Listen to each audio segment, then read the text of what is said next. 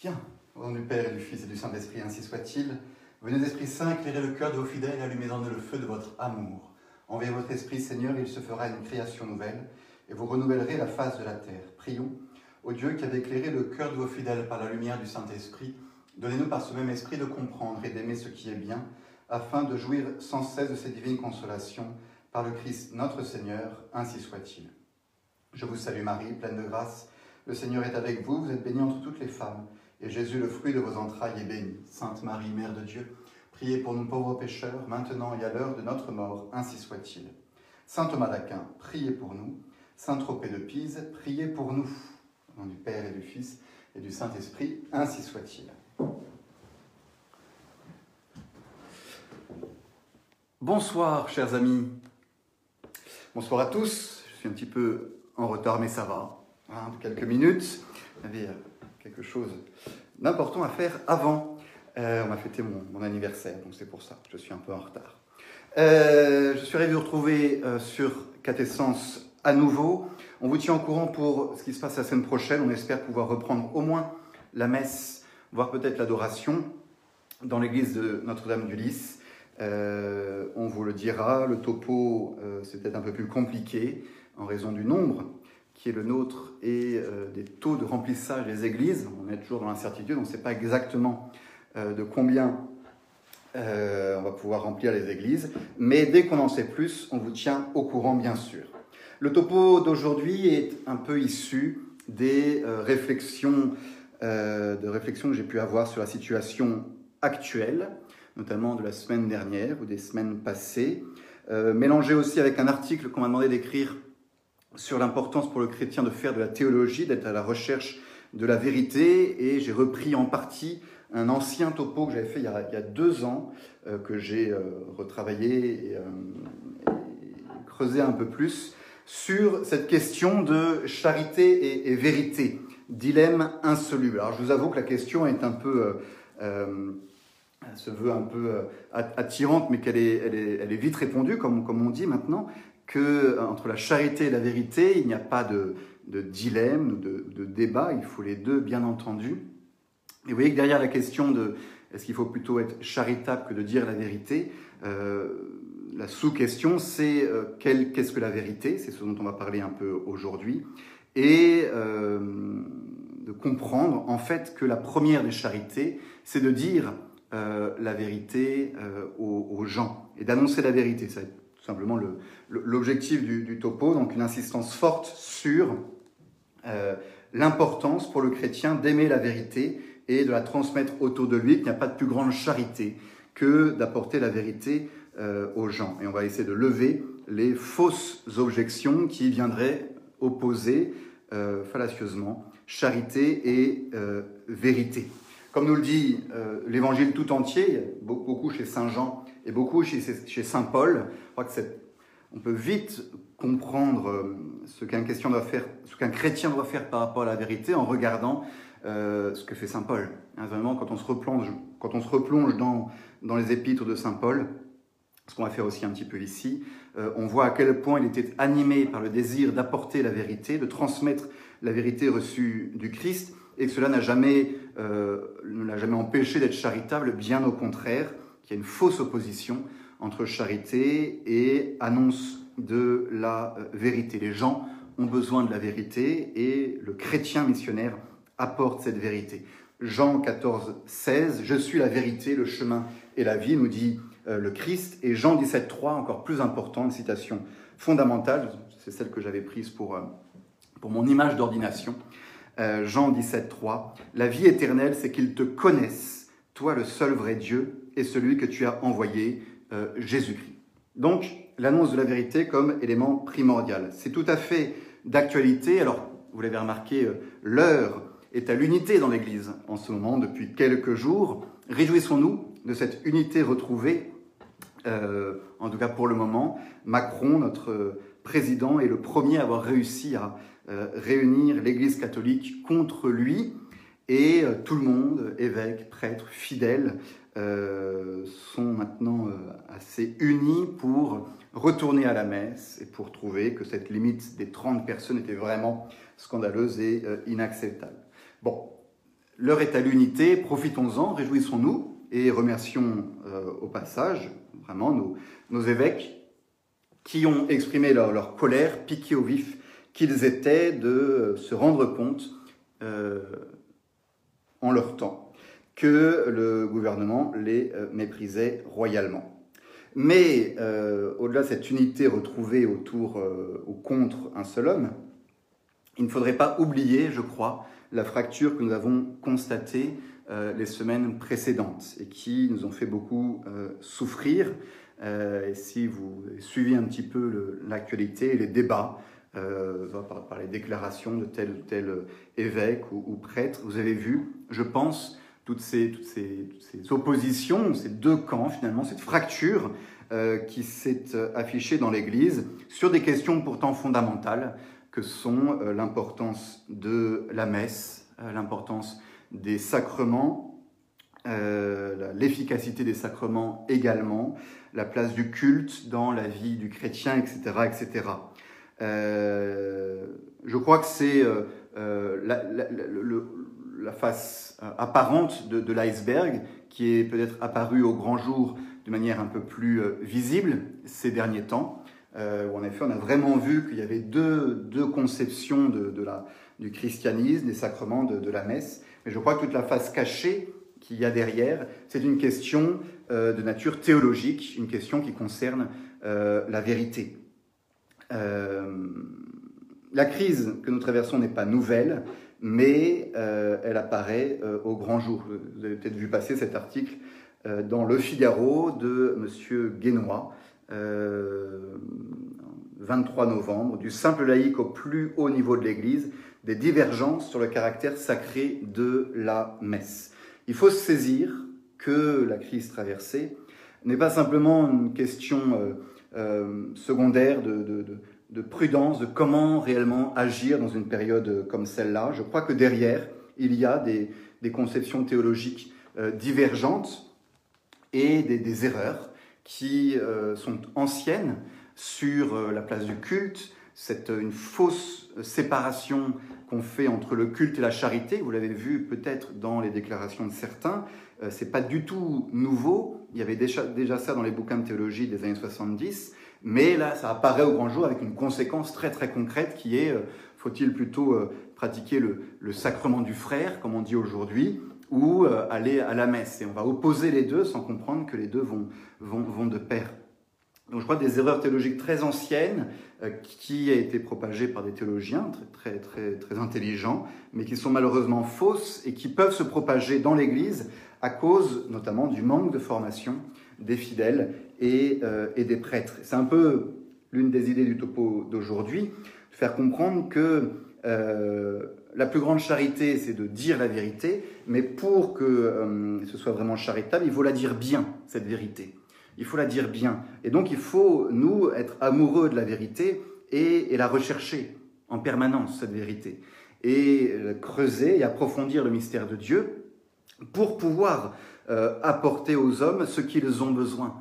La vraie charité va être d'apporter aux hommes le vrai Dieu, la vraie foi, la vraie révélation, et non pas une sorte de, de, mélange de choses euh, remâchées à, au monde, à la sauce et au monde d'aujourd'hui, comme parfois on, peut le voir, où on présente aux, aux hommes un christianisme qui n'a plus grand-chose à voir avec le christianisme de Jésus ou de Saint Paul, pensant par là être délicat et charitable du coup en adaptant un peu notre message aux gens pour que euh, ça leur convienne bien, mais c'est pas ça la charité. On leur propose quelque chose qui n'est pas nourrissant et qui du coup les écarte, je crois, euh, du bon Dieu.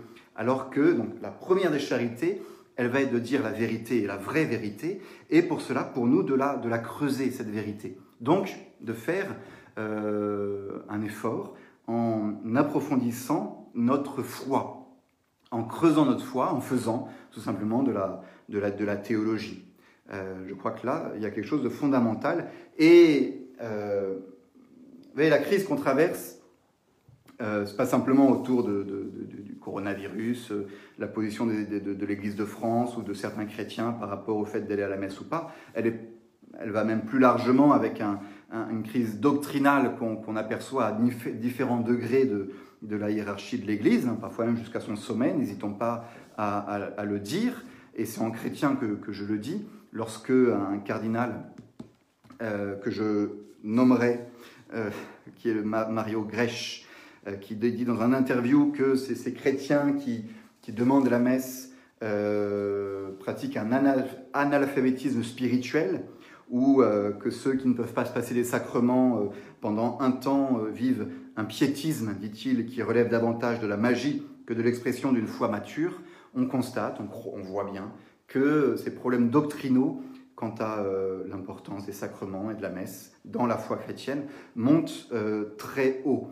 Et euh, si l'un des résultats, si l'un des fruits de la crise que nous traversons, une fois qu'on l'a constaté, qu'on a vu qu'il y avait vraiment une crise au niveau de la vérité en ce moment, si l'un des fruits de cette crise, c'est de comprendre que euh, le Seigneur ne nous demande pas d'obéir bêtement à nos pasteurs, mais nous demande de recevoir la vérité et d'appliquer notre intelligence à cette vérité, si on arrive à sortir un peu de euh, cette obéissance intellectuelle qu'on essaye de, dire aux fidèles, en gros, euh, je suis le prêtre, je sais ce que je dis, j'ai raison, écoutez-moi et obéissez-moi, si on arrive à sortir de ce volontarisme qui fait croire aux fidèles qu'il faut mieux euh, aimer que réfléchir, ben, ça ne sert à rien de réfléchir, posez pas trop de questions, aimer le bon Dieu, ça suffira.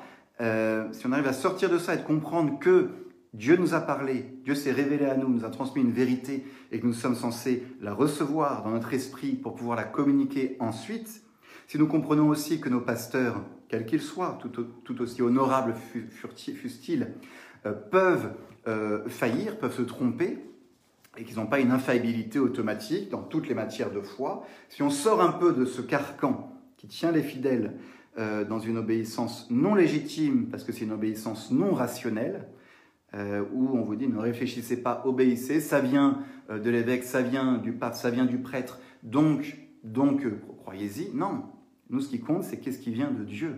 Qu'est-ce qui vient de Dieu Transmis bien évidemment par l'Église, par le magistère, et expliqué par, par les prêtres, mais mais la vérité, c'est celle qui vient de Dieu. Donc, si on pouvait sortir de ça grâce à cette crise, eh ben, la crise n'aurait pas été complètement euh, inutile en faisant comprendre aux fidèles que euh, s'ils veulent faire du bien autour d'eux, s'ils veulent pratiquer une vraie charité, euh, eh bien, il faut qu'ils se nourrissent eux-mêmes de la vérité, qu'ils se forment à la proximité de la vérité et qu'ensuite ils la transmettent aux autres intégralement et sans euh, l'abîmer. La première des charités, c'est de préserver la vérité. Et c'est ce que je vais essayer de vous montrer euh, un peu aujourd'hui. Aujourd'hui. Euh, Benoît XVI a écrit une, encyclique, Caritas in Veritate, charité dans, dans, la vérité, qui est une sorte d'inversion, de jeu de mots, sur une parole de Saint Paul. Et je vais vous lire le texte de Saint Paul parce qu'il est bon je crois, en ces temps troublés, de relire Saint Paul et de relire euh, cet apôtre euh, amoureux de la vérité pour nous rappeler que la mission fondamentale du chrétien, euh, avant d'être gentil avec tout le monde, c'est proclamer la vérité. Ou, autrement dit, que pour être gentil avec les gens, pour être vraiment charitable avec les gens, il faut leur apporter la vérité qui est le Christ, la vérité qui sauve. Un magnifique texte en Éphésiens 4, 14 euh, et, suivant. Ne soyons plus des enfants, nous dit Saint Paul, flottant et emportés à tout vent de doctrine, par la tromperie des hommes, par leurs ruses et les moyens de séduction. Mais, professant la vérité dans la charité, professant la vérité dans la charité, voilà l'attitude chrétienne, croissons à tout égard en celui qui est le chef, le Christ. Voici donc ce que je dis, et ce que je déclare dans le Seigneur, c'est que vous ne devez plus marcher comme des païens qui marchent selon la vanité de leurs pensées. Ils ont l'intelligence obscurcie. Ils sont étrangers à la vie de Dieu à cause de l'ignorance qui est en eux. Vous voyez, la cause du malheur des hommes, c'est l'ignorance qui est en eux. Le fait qu'ils ne savent pas justement que la révélation ne leur est pas encore parvenue à cause de l'endurcissement de leur cœur. Il faut avoir une haine du mensonge. Ayant perdu tout sentiment, ils se sont livrés à la dissolution pour commettre toute espèce d'impureté jointe à la cupidité. Mais vous, Ce n'est pas ainsi que vous avez appris du Christ, appris l'intelligence qui apprend, si du moins vous l'avez entendu, et si, conformément à la vérité qui est en Jésus, c'est en lui que vous avez été instruit à vous dépouiller, eu égard à votre vie passée du vieil homme qui se corrompt par les convoitises trompeuses, à être renouvelé dans l'esprit de votre intelligence, encore une fois l'intelligence qui est mise en avant, et à revêtir l'homme nouveau, créé selon Dieu, dans une justice et une sainteté que produit la vérité. Vous voyez le nombre de fois dans ce passage de Éphésiens 4, 14 euh, et suivant, que revient le mot de vérité, l'importance de la vérité, et le fait que c'est la vérité qui nous a fait changer, la vérité qui nous a rapprochés du Christ, la vérité qui nous fait euh, l'aimer, qui nous donne la sainteté et l'homme nouveau. La révélation pour nous, le chemin qui nous conduit au Christ, a commencé par l'annonce d'une vérité. Donc, voyez combien il importe euh, de défendre cette vérité, de penser vrai, de dire vrai et de témoigner du vrai, de ne pas nous laisser contaminer l'erreur. Combien il importe donc de former nos, euh, nos intelligences. Et Benoît XVI, dans cette encyclique euh, Caritas in Veritate, nous disait Défendre la vérité, la proposer avec humilité et conviction, et en témoigner dans la vie, sont par conséquent des formes exigeantes, exigeantes et irremplaçables de la charité. Voyez, charité de la vérité. Dire la vérité aux gens, c'est faire preuve d'une véritable euh, charité. En effet, celle-ci, la charité, trouve sa joie dans ce qui est vrai, dit Saint Paul en 1 Corinthiens 13, 6.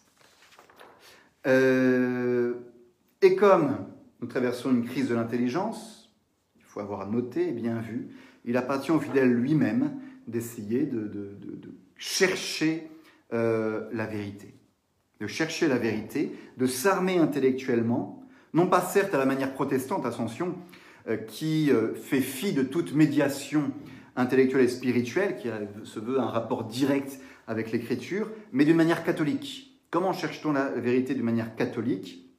C'est-à-dire euh, en recevant la révélation, dans l'écoute docile du magistère et en allant puiser dans les vraies sources de la tradition théologique de l'Église, les sources authentiques et authentifiées de la tradition théologique pour trouver cette vérité. Alors voilà, voilà notre chemin que nous allons essayer de, prendre. La norme de la vérité, on parle vraiment de la vérité de la foi là, donc on va se référer directement à Dieu. La norme de la vérité pour un chrétien, c'est Dieu. C'est Dieu qui se révèle et cela vient euh, de Dieu. Saint Thomas d'Aquin aime bien parler non pas de, théologie pour euh, le chrétien qui réfléchit sur Dieu ou qui parle de Dieu, euh, parce que théologos c'est le discours sur Dieu, donc finalement c'est ce que c'est ce que je fais en ce moment. C'est ce que vous faites vous lorsque vous réfléchissez euh, à la foi. Ce que vous faites aussi quand vous parlez de la foi aux autres, euh, quand vous essayez d'expliquer votre foi, quand vous essayez de convaincre quelqu'un de la foi, quand vous essayez de défendre votre foi. Vous faites de la théologie. Théologos. Vous avez un discours sur Dieu. Ce qui vous montre bien que la théologie n'est pas réservée à une certaine caste, aux prêtres, aux religieux, mais qu'elle est l'affaire de tout chrétien à partir du moment où vous avez la foi et vous avez une intelligence pour creuser cette foi, l'approfondir et l'expliquer avec vos mots à vous. Vous faites de la théologie. Saint Thomas d'Aquin ne parle pas de théologie, ou rarement, il parle plutôt de euh, sacra doctrina, de la doctrine euh, sacrée. Et l'emploi de ce mot est très révélateur puisque, à la base, la doctrine sacrée n'est pas autre chose que l'enseignement de Dieu sur lui-même. La seule doctrine qui compte, c'est cette doctrine que Dieu lui-même nous enseigne dans la révélation, dans l'écriture sainte et la tradition, reçue et transmise fidèlement par l'Église dans son magistère. Donc le point de base de toute réflexion sur, sur la foi ou sur la vérité, c'est de comprendre que la vérité, elle nous est donnée. C'est vraiment, vraiment essentiel de, de le saisir, ça, à la base. Que la vérité nous est donnée dans une révélation, dans une grâce spéciale de révélation de Dieu qui parle, qui a pris le temps de nous parler pendant des, centaines d'années dans euh, la révélation et dans, et dans, la Bible, et que cette vérité, elle nous est euh, donnée. C'est une vérité que Dieu nous enseigne, qui n'est connue que de Dieu même et qui nous communique par euh, révélation. Le pape Jean-Paul II, dans Fides et Ratio, une autre encyclique extrêmement importante sur euh, la place de la vérité, nous dit, au point de départ de toute réflexion que l'Église entreprend, il y a la conscience d'être dépositaire d'un message qui a son origine en Dieu même. Est-ce que nous sommes conscients, lorsque nous parlons de Dieu, que euh, nous n'affirmons pas des choses qui viennent de nous, euh, simplement notre manière de voir Dieu, la façon dont moi je conçois, le... mais que le chrétien, il transmet une vérité qu'il a reçue. Non pas qu'il, dont, il est l'origine, mais qu'il a euh, reçu. Je suis très très étonné, parce que je, suis de temps en temps les, réseaux sociaux, et, surtout dans cette période récente, on a vu nombre de débats euh, exploser sur Internet, est-ce qu'il faut faire ci, est-ce qu'il faut faire ça, et de voir comment, dans toutes les discussions euh, de réseaux sociaux, les catholiques commencent leur phrase en disant ⁇ moi je pense que quand ils parlent de la foi ⁇ euh, moi, je vois plutôt les choses comme ça. Euh, moi, j'ai le sentiment que, d'abord, on s'en fout euh, de ce que toi, tu penses de la foi. Et puis, ce n'est pas une attitude chrétienne. L'attitude chrétienne, elle va être plutôt de citer l'Écriture sainte, de dire voilà ce que notre Seigneur a dit, et si on est un peu plus calé, de citer ensuite le magistère et de dire voilà comment l'Église interprète, et voilà ce que je reçoit. Et je suis entièrement d'accord avec ça. Et je vais expliquer, ensuite argumenter en disant combien c'est vrai. Combien c'est vrai cette vérité que le Christ nous a euh, enseigné et que l'Église nous a enseigné. Mais on oublie les deux premières étapes qui sont euh, la révélation par l'Écriture sainte et sa transmission par le magistère pour aller directement à moi je pense que. Ben, c'est pas chrétien du tout, c'est protestant. Et à la limite, c'est même pas protestant, c'est n'importe quoi. C'est une foi autoproclamée euh, une fois que que je me suis construit par moi-même et qui n'a aucun fondement. Le début de toute réflexion sur la vérité, comment nous pouvons apporter la vérité aux gens par amour pour eux, c'est euh, qu'est-ce que le Christ me dit d'abord? Qu'est-ce que le Christ me dit? Et le théologien, vous les fidèles, nous les fidèles, n'allons pas faire autre chose que de recevoir ce que le Christ euh, nous dit et d'essayer de le comprendre pour nous, pour pouvoir ensuite euh, l'expliquer aux autres. Mais ce qu'on donne aux autres, c'est pas euh, notre pensée, c'est la pensée de l'Église, c'est la pensée de Dieu, c'est la sacra doctrina, c'est-à-dire cette connaissance que Dieu a de lui-même et des moyens du salut, cette connaissance merveilleuse qui apprend son origine en Dieu lui-même, de Dieu qui s'est révélé à nous pour nous dire ce qu'il fallait faire pour être sauvé, pour euh, venir nous aider à faire notre salut. Euh, et, ces vérités-là, on les reçoit, on se rend compte à quel point elles sont vraies, parce qu'elles correspondent tout à fait avec euh, ce que me dit mon cœur et tout. Mais, il a bien fallu que Dieu nous révèle des choses pour qu'on puisse ensuite les, les transmettre après. Si la foi n'est pas ancrée dans une docilité à la révélation divine, qui ne vont plus, plus puiser dans l'écriture sainte et le magistère pour euh, éclairer ce que nous disons. Pour éclairer ce que nous disons. Euh, là, il y a quelque chose de, très très important à, saisir, cette docilité euh, au, magistère. Alors, dans cette, opposition, en tout cas cette, ce, dualisme entre charité et, vérité, je vous dis, là, la, question me semble assez simple puisque euh, dire la vérité aux gens, c'est faire preuve de, charité, et euh, charité, c'est aimer les autres, euh, c'est pas simplement vouloir les préserver de toute atteinte, de toute blessure, de toute... voilà, je vais rien dire pour pas te blesser. si on aime vraiment les gens, il faut les amener vers, le bon Dieu. Dans cette opposition qui y a entre, entre charité et vérité, il y a en sous-tension une autre opposition qui est celle entre l'amour et l'intelligence. Une opposition dramatique dans l'Église aujourd'hui, qu'on appelle, euh, qu'on appelle aussi l'anti-intellectualisme, qui fait des ravages immenses, je crois. Euh, J'en ai parlé un tout petit peu au début, dans lequel on, dit aux fidèles qu'il faut mieux euh, aimer que, que réfléchir. Et du coup, on va opposer toute réflexion intellectuelle sur Dieu, en disant, voilà, tout ça, c'est desséchant, la théologie, tous ces, livres poussiéreux, tout écrit en latin, qui prennent la poussière, et, à ça on oppose la fraîcheur de la, de la sincérité, de la prière du cœur, l'œuvre de l'amour, et le plus important, c'est d'aimer les gens et, pas de leur faire des leçons et de toujours leur, leur, rappeler ce qu'ils doivent faire et ce moralisme de l'Église qui, qui qui ne peut pas s'empêcher de dire aux gens ce qu'ils doivent faire. Et cette opposition qui prend de multiples formes entre euh, charité et vérité, entre intelligence et euh, amour. On va dire, hein. L'important, euh, comme dit Saint Paul, hein, quand je connaîtrai tous les mystères et toute la science, si je n'ai pas la charité, je ne suis rien. Et donc du coup, bah, c'est bien plus important d'aimer que de réfléchir ou que, d'enseigner. Ou que d'enseigner à croire qu'entre aimer et réfléchir, il faudrait choisir. Bah, cette opposition-là, on peut bien bien la déceler, opposition entre l'intelligence et l'amour, entre la vérité qui est l'objet de l'intelligence et le bien qui est l'objet de, l'amour et de la volonté, elle est très ancienne et elle est typique d'une modernité qui est incapable de penser euh, l'unité dans la multiplicité. Je m'explique. Saint Thomas d'Aquin a une devise il dit il faut distinguer pour unir. Il faut distinguer les choses pour pouvoir ensuite toutes les unir. Et donc il distingue deux puissances de l'âme, deux facultés, l'intelligence et la volonté, non pas pour les opposer, mais pour les unir et montrer comment elles fonctionnent ensemble. Tandis que les modernes, et ça c'est une erreur qu'on voit très très souvent, euh, s'amusent à euh, séparer pour diviser.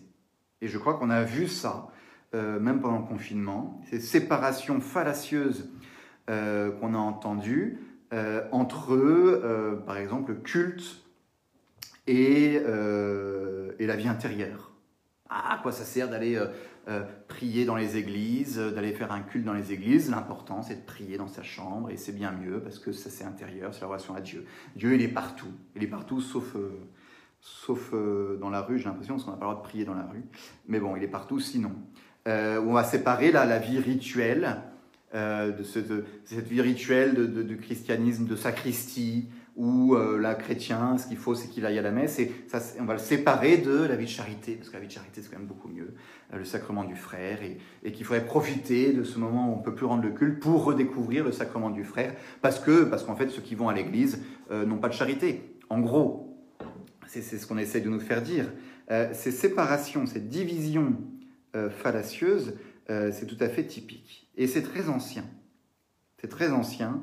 Et on a bien vu, euh, au moment de la, crise de l'Église, comment on a essayé de séparer l'intelligence de la volonté dans la foi chrétienne, et notamment la, réflexion d'intelligence sur le donné de la foi, le fait que la foi nous transmet des informations, des informations, et euh, un donné intelligible et la relation personnelle qu'il faut avoir euh, avec Jésus.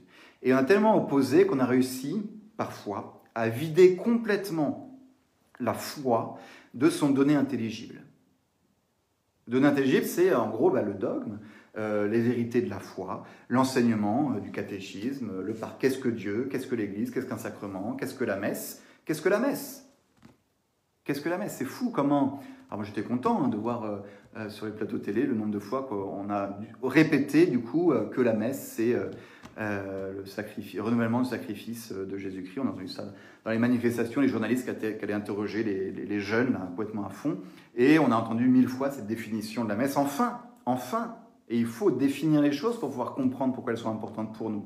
Le problème, c'est qu'on a tellement séparé le donné intelligible de euh, la relation d'amour. On a dit l'important dans la foi, c'est pas de comprendre, c'est d'aimer.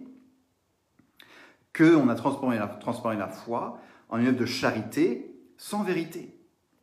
Donc une charité vide et creuse euh, de laquelle il n'y a plus aucun contenu intelligible. Et c'est extrêmement euh, dangereux. les conséquences sont dramatiques. C'est ce qui s'est passé au moment de la réforme, et on en a vu les conséquences dans le catéchisme des enfants, par exemple.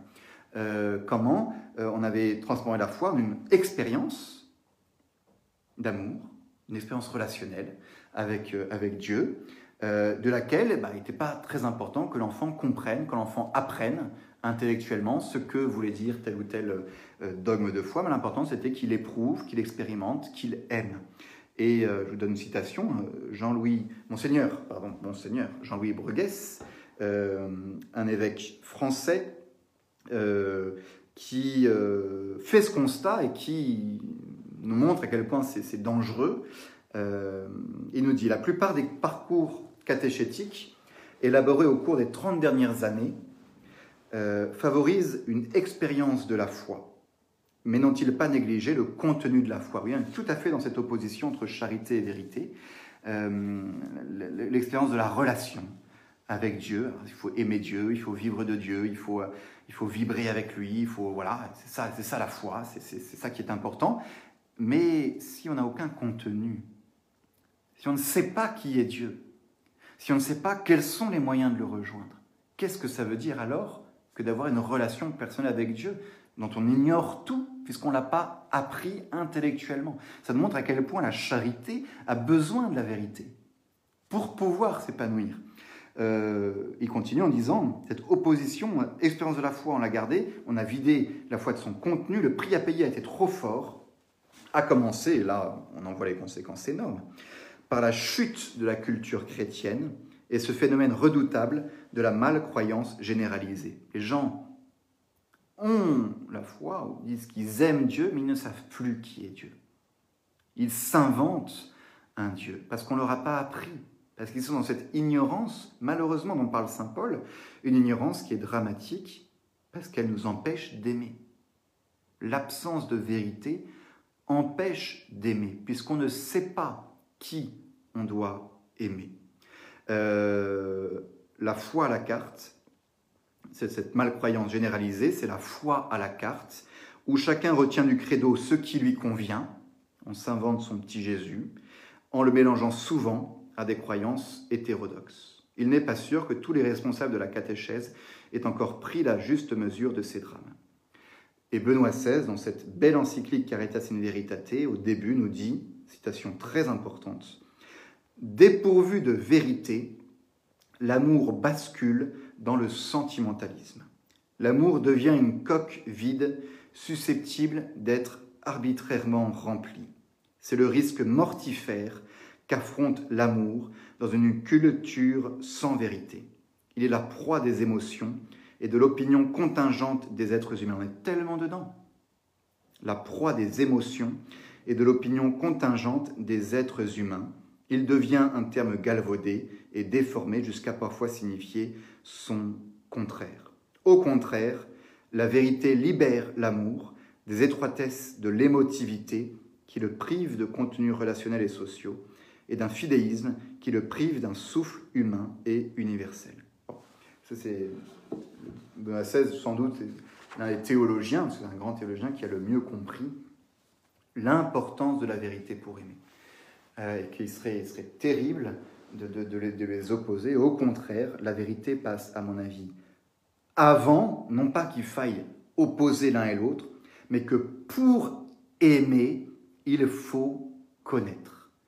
Euh, ça, c'est fondamental. Il n'y a pas d'opposition entre l'intelligence et l'amour. Il y a une euh, interaction entre les deux une influence réciproque. Pour aimer, il faut connaître. Prenons un exemple. Euh, je ne vais pas reprendre l'exemple de Kevin de la Creuse. Euh, bon, disons si, allez, disons Kevin de la Creuse, mais pour un, tout autre sujet, évidemment, Kevin de la Creuse.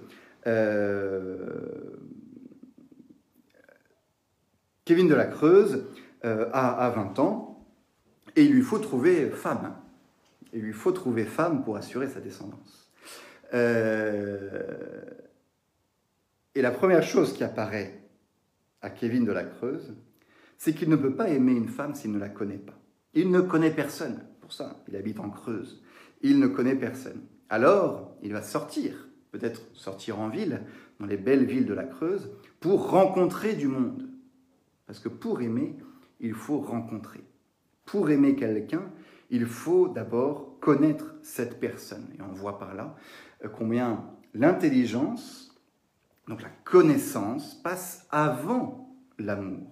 On n'aime pas tant qu'on ne connaît pas. Et donc Kevin va sortir, soirée ou à des, goûters, et euh, il va rencontrer du monde. Et voilà qu'il va rencontrer une charmante personne. Il va faire sa connaissance. Et ayant fait sa connaissance, il, euh, ayant fait sa connaissance, il commence à trouver cette personne aimable et charmante. Alors qu'avant, il n'avait aucune opinion sur elle, eh bien, le fait de l'avoir vue, d'avoir aperçu cette personne, d'avoir vu euh, sa beauté, son physique, mais aussi son intelligence, euh, sa spontanéité, sa fraîcheur d'âme, va faire que va naître en lui un sentiment d'amour. Et ce sentiment d'amour va pousser Kevin à faire encore plus la connaissance de cette charmante personne. Il va se mettre à la contempler, parfois bêtement, à la regarder, parce qu'il la trouve vraiment jolie et gentille et intelligente. Il va prendre de ses nouvelles, il va apprendre à la connaître encore plus parce qu'il l'aime. Vous voyez comment intelligence et amour s'entremaintiennent, euh, s'entrelacent, mais ça a commencé par l'amour. Pardon, faux. Ça a commencé par, par la connaissance, par l'intelligence. J'ai connu la personne, je me mets à l'aimer, et donc je veux la connaître encore plus, et je l'aime encore plus. Et plus je la connais, plus je vais la trouver très très charmante, et que je vais du coup prendre une décision et choisir de, euh, de lui déclarer ma flamme, par exemple. Et euh, choisissant de lui déclarer ma flamme, il va falloir que je me renseigne sur les moyens sur les moyens que je vais pouvoir mettre en place pour euh, déclarer ma flamme et m'unir à cette personne-là. Par exemple, je vais essayer de connaître, connaître encore l'intelligence. Euh, l'intelligence de connaître son numéro de téléphone.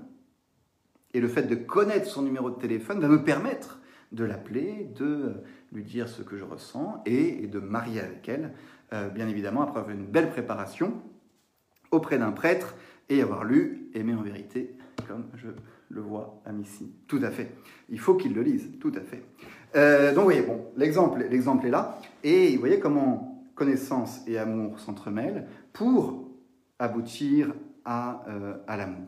Eh bien, pour Dieu, c'est exactement la même chose. Que ce soit pour nous euh, ou pour la personne que nous aimons et que nous voulons introduire dans l'amour de Dieu, nous aimons quelqu'un, nous aimons notre frère, nous aimons notre prochain, nous, voulons avoir la charité envers lui, la meilleure charité qu'on puisse avoir envers lui, c'est de l'introduire dans, euh, dans la vérité, de lui faire connaître Dieu pour qu'enfin il connaisse ce bonheur d'aimer Dieu. Eh bien, rien ne peut être voulu ou aimé s'il n'est d'abord connu. Nihil volitum, nisi preconitum, comme le dit saint euh, Thomas. Et il faut que le monde connaisse Dieu, le vrai Dieu, pour pouvoir vraiment l'aimer.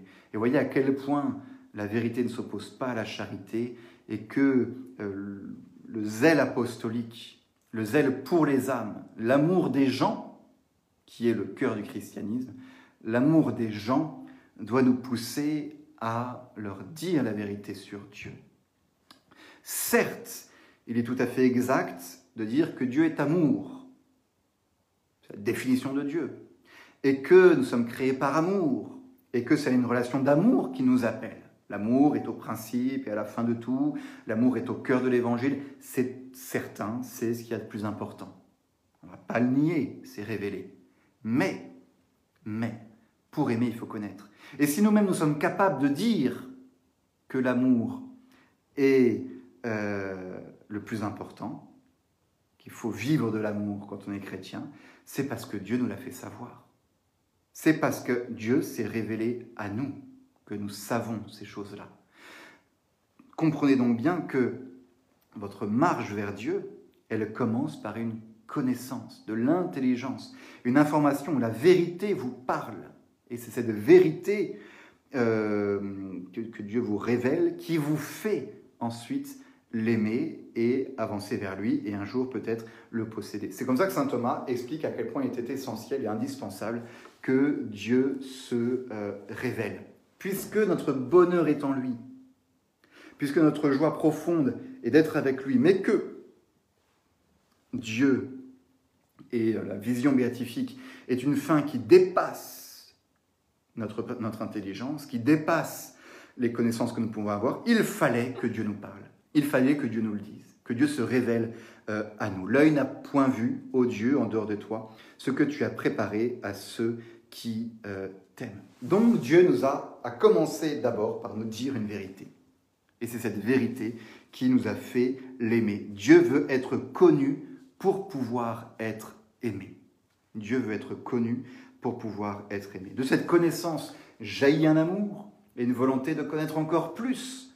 Et c'est là qu'on voit que euh, l'amour de Dieu nous pousse à réfléchir sur lui, tout comme l'amour de, cette charmante personne pousse Kevin à, à, la contempler, à mieux la connaître et à chercher ensuite son numéro de téléphone pour pouvoir l'appeler. Parce que euh, quand on aime quelqu'un, on veut le rejoindre et il nous faut connaître les moyens de le rejoindre. tout ça, vous voyez, ça va ensemble. Et cette fausse opposition entre vérité et charité, elle est, euh, elle est monstrueuse. Elle est très dangereuse. L'anti-intellectualisme qui sévit aujourd'hui est euh, dramatique parce que euh, quand on aime, on veut connaître. Et pour connaître, il faut aimer. Pour connaître, il faut aimer.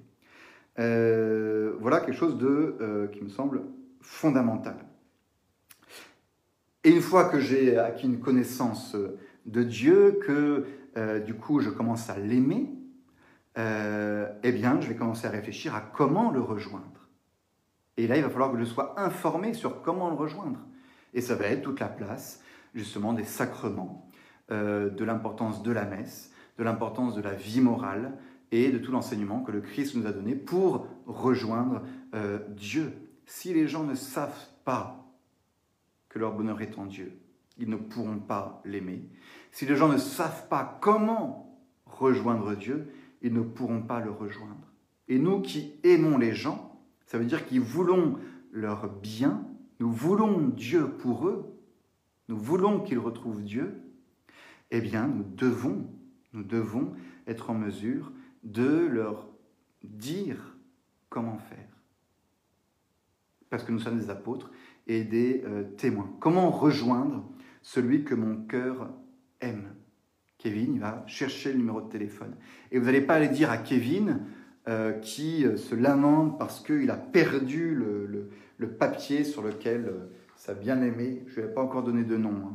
je vois qu'il y a des noms qui circulent, je n'ai pas choisi encore.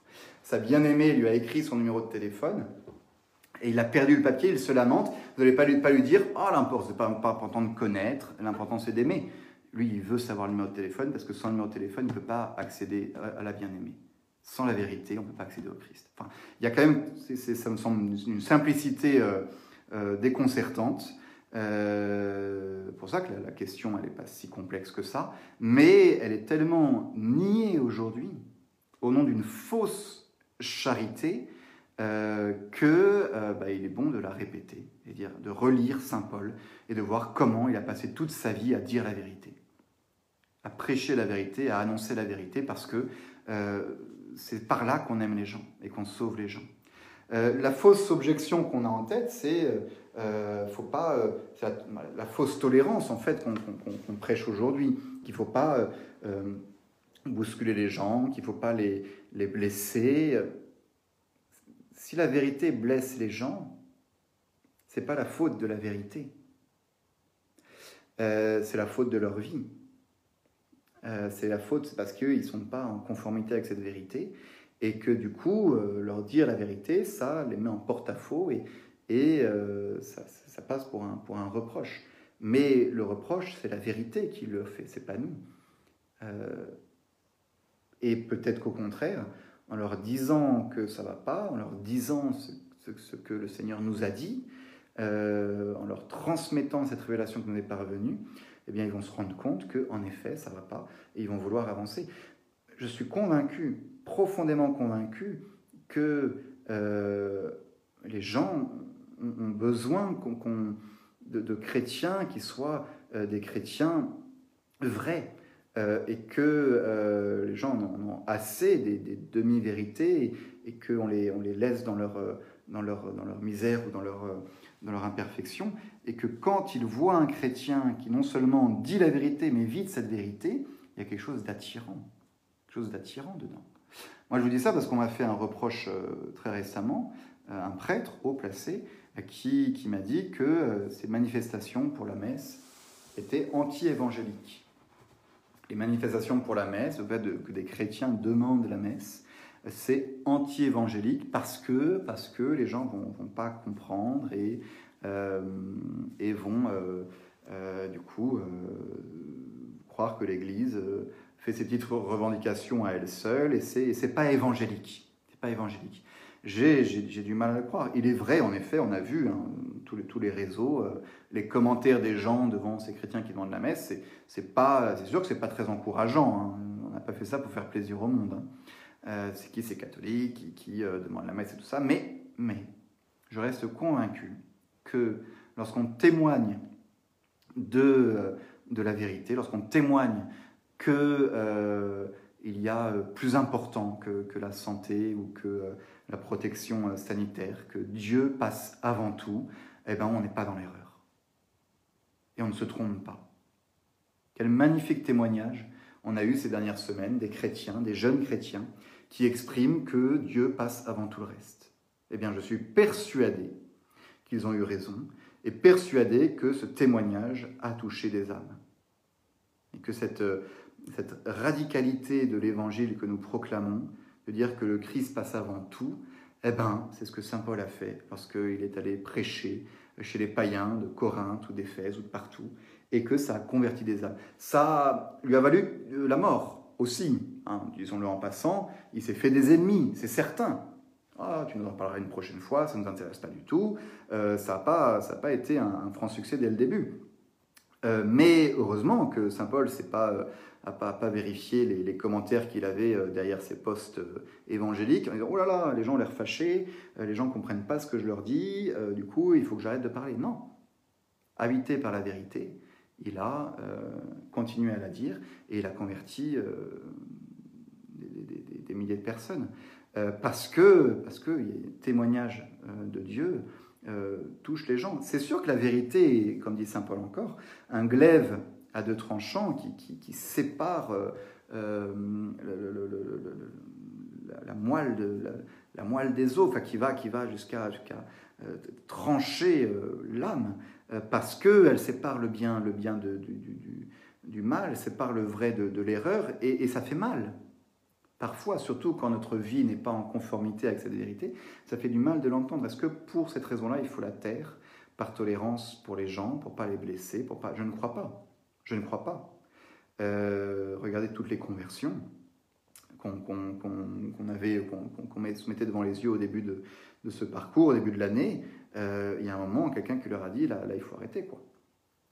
Il y a un moment, euh, ils ont eu le témoignage soit d'une parole de vérité, quelqu'un qui leur a dit la vérité sur leur état, ou le témoignage d'une action, parce que être dans la vérité, c'est pas simplement la dire, c'est la vivre. Et il est certain que on convaincra plus facilement de la vérité à partir du moment où ce que l'on dit, on le fait. Donc là, c'est un premier, premier élément important. Pour pouvoir proclamer la vérité autour de nous, il faut en vivre d'abord. Il faut en vivre d'abord. Mais, je crois vraiment que ça, touche les gens et c'est ce que le Seigneur nous, nous demande. Une certaine cohérence de vie, une certaine intransigeance. Puis les gens ont besoin de la vérité tout simplement. Au fond, au fond de nous-mêmes, nous savons que euh, les gens ont besoin de Dieu, même s'ils ne le savent pas encore, et que lorsqu'ils l'auront découvert, ils bah, l'aimeront. Si on n'a pas cette conviction profonde au fond du cœur, ça ne sert à rien d'être des apôtres. Mais pour qu'ils découvrent cette vérité, pour qu'ils découvrent Dieu, il faut à un moment le leur dire, même si euh, ça fait mal, parfois. Alors voilà, ça fondamental. Après, après on pourra nuancer, bien entendu, euh, tout en laissant donc la, la, primauté à la, la vérité, euh, se dire, bah, il y a une manière de dire la vérité qui est meilleure qu'une autre. Et il est bien certain qu'une vérité dite sans charité, euh, bah, ça ne va pas. Ça ne va pas. Une vérité dite sans charité, une vérité qui va être dite non pas pour aider l'autre, mais pour le rabaisser, pour le juger ou pour l'humilier, euh, eh bien, ça, aura des conséquences néfastes et qu'il faut mieux euh, et qu'il ne faut pas, qu'il ne faut pas le faire. Il y a évidemment toute la manière d'annoncer la vérité aux gens. Mais si véritablement nous sommes habités par la vérité, non pas non pas par orgueil de nous dire j'ai la vérité, je suis meilleur que toi euh, et je vais bien te le montrer. Mais si nous sommes habités par une vérité de charité qui est euh, j'ai reçu de Dieu une révélation, elle me remplit de joie et je voudrais te communiquer cette joie, alors, alors je crois qu'on arrivera à euh, annoncer la vérité tout en restant charitable. Et il est bien évident qu'il faut les deux. Encore une fois, ne séparons pas. Euh, et que, euh, euh, on dit, bah, toute vérité n'est pas bonne à dire tout de suite, à tout moment. Il est bien certain que vous n'allez pas balancer vos cas de vérité à toute personne que vous rencontrez dans la rue. Que pour que le témoignage ait un quelconque effet, donc une quelconque utilité, il faut vous aussi bah, connaître la personne à laquelle vous parlez et pourquoi pas euh, l'aimer, enfin même surtout l'aimer, et avoir créé une certaine relation affective avec lui. Euh,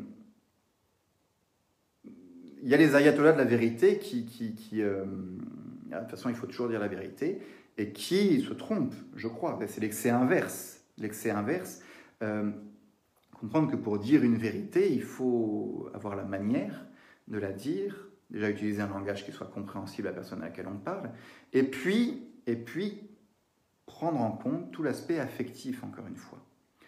Euh, si je me mets à la place du, non-croyant et que euh, euh, j'ai un, prêtre ou un personnage totalement antipathique qui ne m'attire pas du tout et qui vient me parler de Jésus, eh ben, je ne vais pas adhérer à sa vérité parce que, parce que j'adhère pas à la personne qui m'en parle. Je me dis, si euh, euh, cette vérité qu'il est en train de me, rabâcher euh, fait, fait, de, fait de lui une personne aussi peu sympathique, ça donne pas très envie, et donc je n'adhère pas.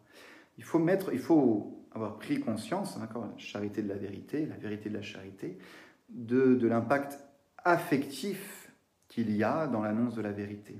Si au contraire, celui qui vient m'apporter la vérité, celui qui vient me parler, est quelqu'un de sympathique, et quelqu'un euh, euh, qui m'écoute, et quelqu'un qui euh, ne me juge pas de haut, mais qui au contraire s'intéresse à moi, eh bien la vérité qu'il va me dire tout de suite, elle va me sembler beaucoup plus attirante.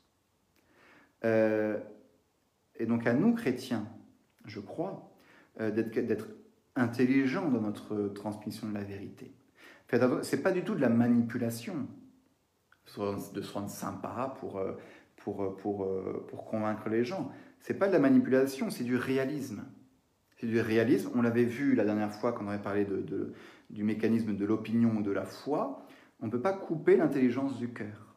On ne peut pas couper l'intelligence du cœur. Et je suis persuadé que euh, les gens qui ont suivi Jésus, ils l'ont suivi aussi parce qu'il était aimable.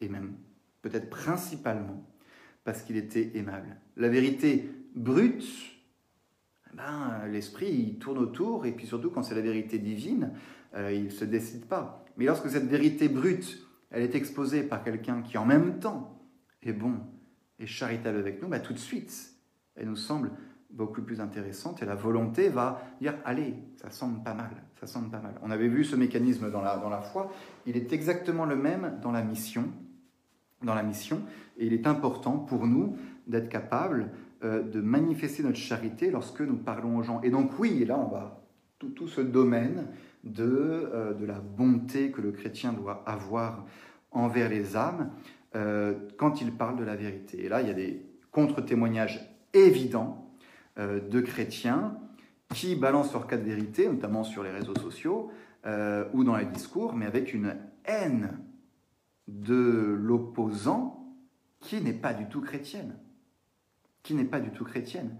Il faut avoir une haine de l'erreur, ça oui, mais il faut avoir un amour de la personne à laquelle on parle, un véritable amour qui va nous pousser justement à lui dire la vérité.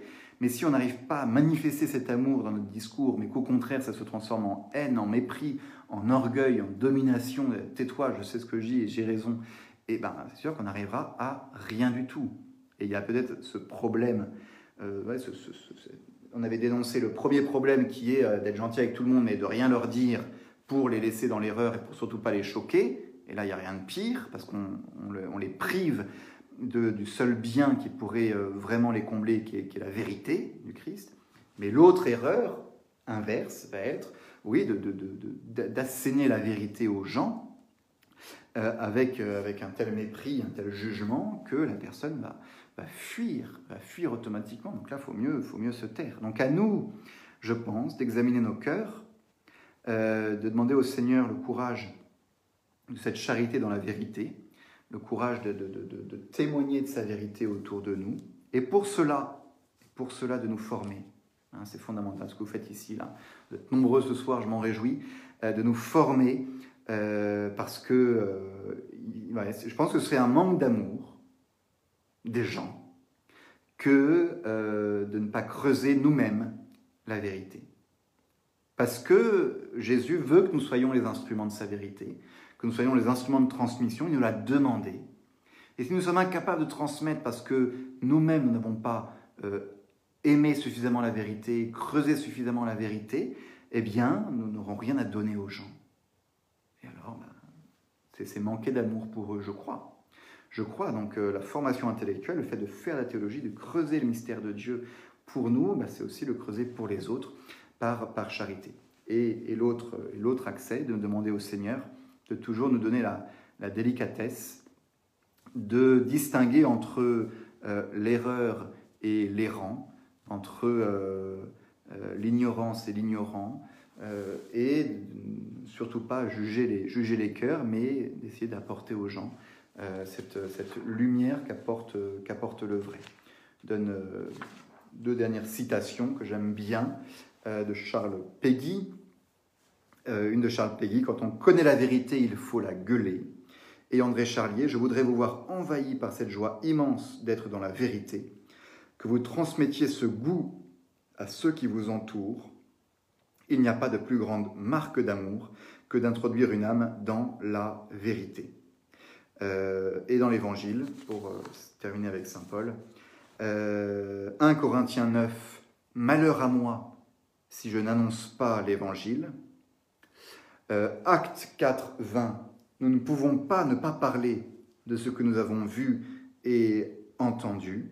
Et enfin, le, dernier testament de, Saint Paul à Timothée, dans 2 Timothée 4, un passage magnifique euh, que je vous lis et qui sera notre conclusion. Je t'en conjure devant Dieu et devant Jésus-Christ, qui doit juger les vivants et les morts, au nom de son avinement et de son règne prêche la parole, insiste à toute occasion, favorable ou non, reprend, censure, exhorte, avec toujours douceur et le souci d'instruire. L'équilibre est parfait. Avec douceur et le souci d'instruire. Car un temps viendra où les hommes ne supporteront plus la saine doctrine, mais ayant la démangeaison d'entendre des choses agréables, et est-ce que parfois c'est parce qu'on c'est pas ce qui nous motive lorsqu'on parle de Dieu? Ah, on va dire que des choses agréables. Eh bien non.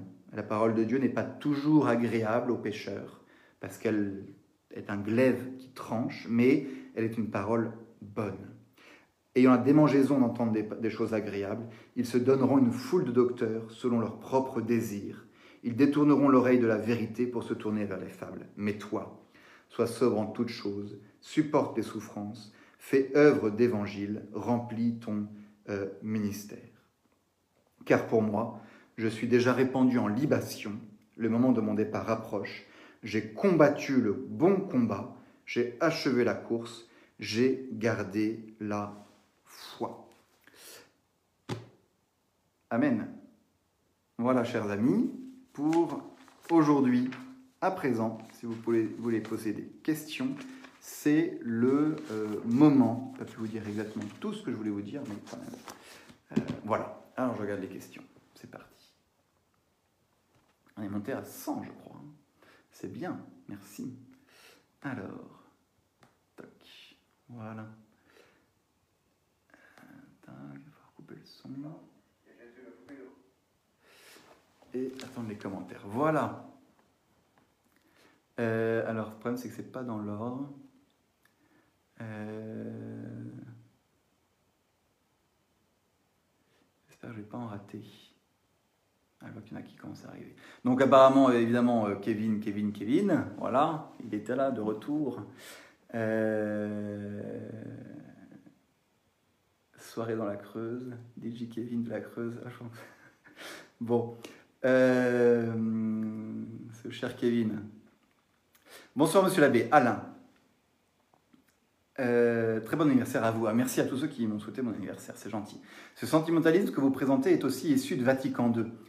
La Creuse est aussi une très belle et spirituelle région. Jean Guiton était de Champagnat en Creuse, ben voilà. La Creuse réhabilitée, merveilleux. La Creuse n'est pas le désert que vous évoquez. Il s'y trouve. Ah pardon, il y a un petit problème de. Revenir.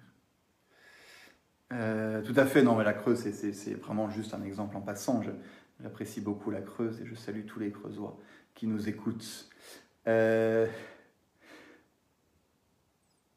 voilà. Comment s'appelle la dulcinée de Kevin de la Creuse? Bah, je, vais, chercher un petit peu. on a Kevina, là, en proposition. Euh, pas mal. J'ai un problème de commentaires, j'ai l'impression. J'arrive pas à tous les voir. Bon, c'est pas grave. J'ai Kimberly de la Lozère, Claire de Franqueville. bon. Euh, même si on peut savoir des choses sur Dieu, peut-on vraiment le connaître avant la vision béatifique? Très très bonne question. Jean euh, de Brosse, je pense. Jean, une question importante. Même si on peut connaître des choses sur Dieu, peut-on vraiment le connaître avant la vision béatifique? Euh, Oui, on peut vraiment le connaître. Alors tout, tout dépend de ce qu'on appelle connaître. Saint Thomas distinguera des, des niveaux de connaissance. La révélation nous fait connaître Dieu, nous fait connaître, on va dire, des choses sur Dieu, et euh, ensuite, par, la réflexion intellectuelle, on va approfondir ces connaissances et creuser de plus en plus la connaissance qu'on a, de, qu'on a de Dieu. Euh, au ciel, on le connaîtra encore mieux, parce qu'on le verra, mais on ne le connaîtra pas totalement non plus. On ne le comprendra pas absolument. Vous voyez, il faut quand même garder à l'esprit, on peut connaître un peu de choses de Dieu. On peut connaître un peu de choses de Dieu sans la révélation, juste avec l'intelligence, on peut savoir qu'il existe par exemple, et connaître certains de ses attributs. On en connaît encore plus grâce à la révélation, et notamment les choses essentielles pour faire son salut, qui sont, qui sont importantes. Euh, il, nous a fait, a fait connaître, et on le connaîtra encore plus euh, dans la vision béatifique, mais on ne le connaîtra pas encore totalement. Voilà. Mais euh, le peu qu'on connaît sur la terre est déjà essentiel extrêmement important. Et saint Thomas nous dit, une magnifique citation, que je ne sais pas si je vais la retrouver, mais euh, euh, certes, on, sait moins de choses de Dieu euh, que, que des sciences humaines, des certitudes qu'on peut avoir en physique en, ou, en, ou, en, sciences, bah, on en sait beaucoup plus sur, sur l'arbre que sur Dieu, mais le peu qu'on sait sur Dieu vaut beaucoup plus que tout ce que l'on peut savoir sur d'autres objets, parce que bah, parce que c'est de Dieu qu'il s'agit. Donc le peu qu'on sait sur Dieu vaut infiniment plus que euh, toutes nos certitudes euh, sur les, sujets euh, créés. J'ai la citation là.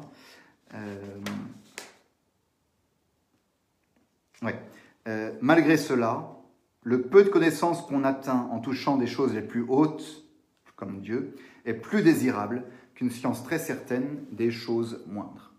Voilà. Alors je vois Marie-Andive, chez Charles. Voilà. Un nom au hasard, une raison au hasard. Voilà. Euh, et d'autres. Plus Oui, mais là, vous partez sur des choses. Henri Mayol. Plus on les connaît, moins on les aime. Oui, c'est vrai. Plus on connaît certaines personnes humaines, moins on les aime, moins on les trouve euh, voilà, aimables. Ce qui n'est pas le cas pour, pour Dieu. Et on a Jessica de la Creuse. La voilà. Bon, bah du coup, on va l'appeler Jessica. Hein. Euh, très bien. Dommage pour les Jessica. Bonjour Jessica. Merci d'être là. Les gens n'ont que ça à faire. Bon, on s'amuse bien. Euh, et comme on ne peut pas aimer sans connaître, on ne les aime jamais. Voilà, ça c'est des moments euh, de mon tour. Alors, question, vraie question. Euh, alors Joy, je ne me souviens plus de, votre vrai prénom. vous m'avez dit la dernière fois, mais je ne sais plus. Vous dites que pour aimer, il faut connaître. Qu'en est-il de Saint Augustin Crois et tu comprendras. La foi précède et l'intelligence suit. Cela dépend-il des sujets? Je pense à la Trinité, comprendre, connaître la Trinité avant de l'aimer, semble impliquer de ne jamais réussir à l'aimer ici-bas. Ou cette phrase de Saint Augustin ne s'applique-t-elle que dans le dialogue avec Dieu dans la prière? Non, non. Euh, euh, la phrase de Saint Augustin est très très juste, mais attention, la phrase de Saint Augustin n'est pas une opposition entre amour et intelligence, mais entre l'intelligence ou la connaissance qui provient de la foi et l'intelligence qui provient de la raison. On rappelle que l'acte de croire est un acte qui touche, qui touche l'intelligence, qui est une connaissance. Crois et tu comprendras. La foi précède et l'intelligence suit. Ça décrit cette démarche de l'intelligence euh, qui est éclairée d'abord par Dieu, euh, qui nous donne la foi, une connaissance qui nous dépasse, et ensuite la raison se met au service de la foi pour approfondir mieux ce que la foi nous a fait connaître. Donc la citation de Saint Augustin euh, concerne l'activité de l'intelligence chez le chrétien, qui pose d'abord un acte de foi et qui ensuite réfléchit. Mais c'est la foi qui nous fait connaître Dieu. Voyez Donc c'est un, une citation très importante, mais qui euh, ne parle pas vraiment de l'amour, vous voyez, euh, dedans. Je dirais, voilà, crois et tu comprendras, crois et tu, crois et tu comprendras et tu aimeras. On pourrait compléter. Voilà. Euh, Servan. Mais voilà qu'on a trouvé l'âme sœur de Kevin, tout à fait. Ce besoin de connaître Dieu n'est-il pas un obstacle pour les gens les plus euh, simples? Ce besoin de connaître Dieu n'est-il pas un obstacle pour les gens les plus simples? Bien non, je ne crois pas, au contraire. Euh, enfin, un obstacle non, parce que c'est un besoin de connaître, on l'a au fond de nous, mais les gens les plus simples peuvent connaître Dieu parfois mieux que nous. On rappelle que avant tout, la connaissance de Dieu, c'est euh, celle de la foi. Et la foi, elle s'adresse à tous, même aux gens les plus simples. C'est Dieu qui se révèle à tous. Je te euh, cette belle citation de l'Évangile, je te rends grâce Seigneur de ce que tu as caché ça, caché cela au, grand et que tu l'as révélé au plus petit. Mais Dieu nous s'est fait connaître au plus petit. Voilà. Euh, et donc on ne va pas dire même à quelqu'un de très simple, ah c'est mieux d'aimer que de connaître. Non, quelqu'un même de très simple, il connaît Dieu par sa foi et donc il l'aime. Et donc il l'aime. Euh, voilà qui va mettre des paillettes dans la vie de Kevin. Ah, il faut aussi que Kevin apprenne à se laisser aimer. Ah oui, ben là on entre dans aimer en vérité. Difficile de, oh difficile de dire à Kevin d'utiliser le Minitel pour trouver le numéro de Kevin. Ah, on n'avait on pas dit Kevin, hein, on avait dit, euh, je ne sais plus maintenant, euh, Jessica, je crois. Difficile de dire à Kevin d'utiliser le Minitel. Les, anges, les gens simples par leur foi, voient parfois bien mieux la vérité que, les savants. Oui, absolument. Et vous citez Bernadette, en effet, et Jeanne d'Arc, c'est impressionnant. Hein.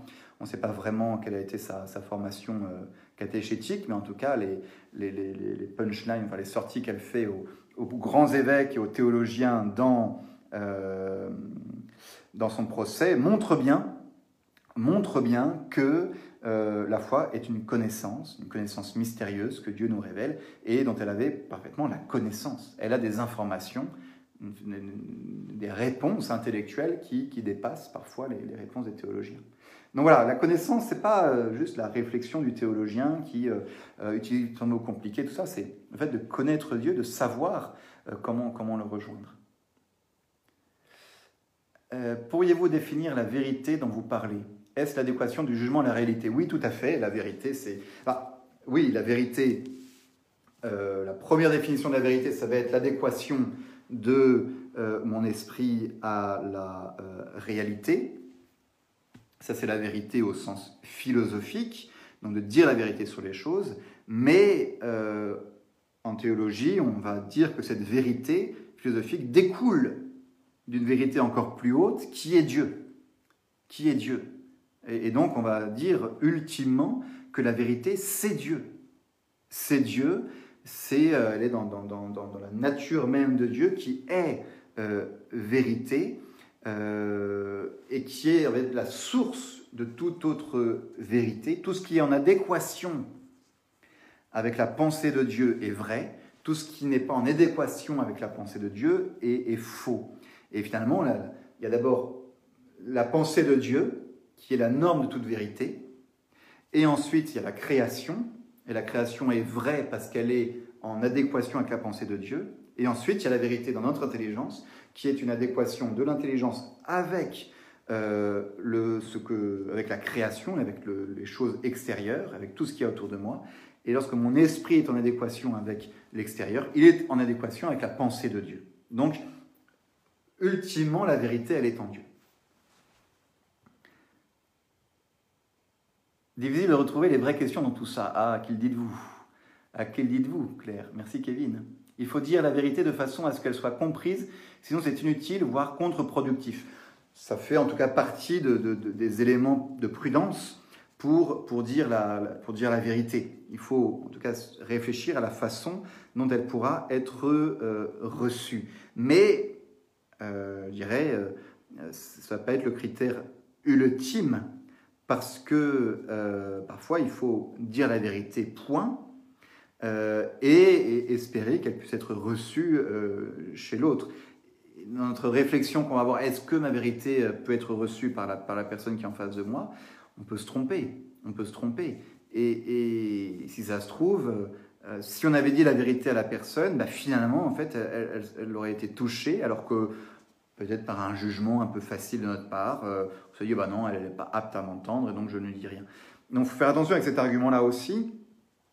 Parfois, il faut se laisser pousser par le Saint-Esprit et dire la vérité et euh, semer, comme ça, on sème la vérité, et puis en fait, elle, prend euh, sans que on s'y attende, sans qu'on s'y attende. Que pensez-vous de l'évangélisation de rue, où l'on arrête les gens pour leur demander s'ils connaissent Jésus où on leur livre un témoignage, où on les interroge sur leur relation à Dieu? J'ai rien contre, absolument, mais c'est pas ma tasse de thé personnellement, euh, pour, plusieurs raisons. Je pense qu'en effet, il y a, euh,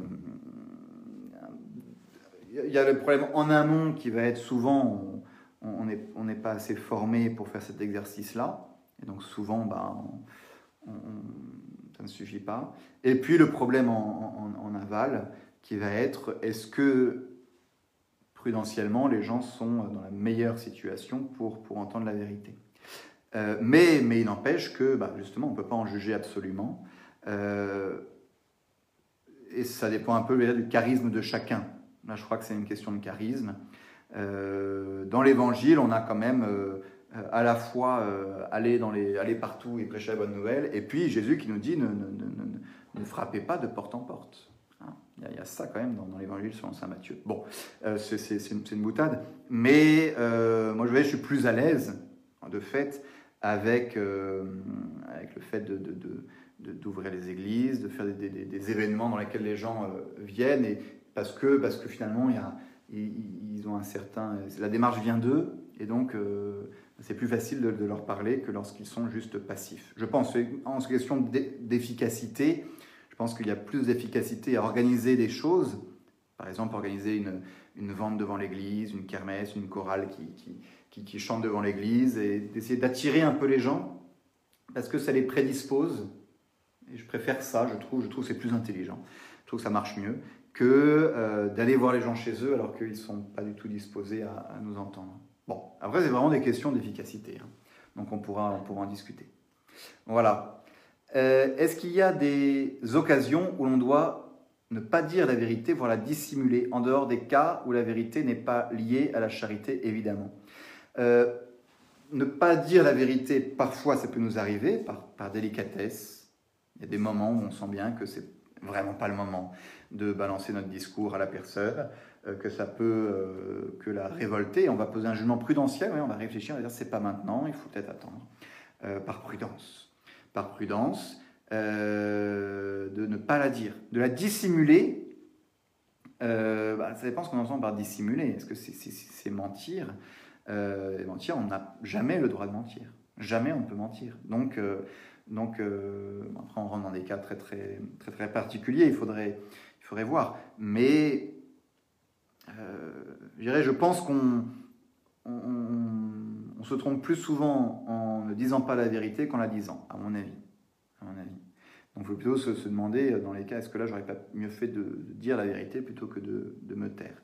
Mais c'est vrai qu'il y a sans doute des cas où, ça nous arrive tout le temps, hein, où euh, on est dans une discussion avec une personne, euh, on essaye de, lui parler de Dieu, il, sort trois hérésies dans, dans la discussion, on ne va pas toutes les relever, parce que sinon déjà on n'aura jamais fini de parler, et puis on va d'abord essayer de lui parler du bon Dieu avant de, lui parler de sa situation maritale ou, ou du fait que l'avortement est un péché. Vous voyez,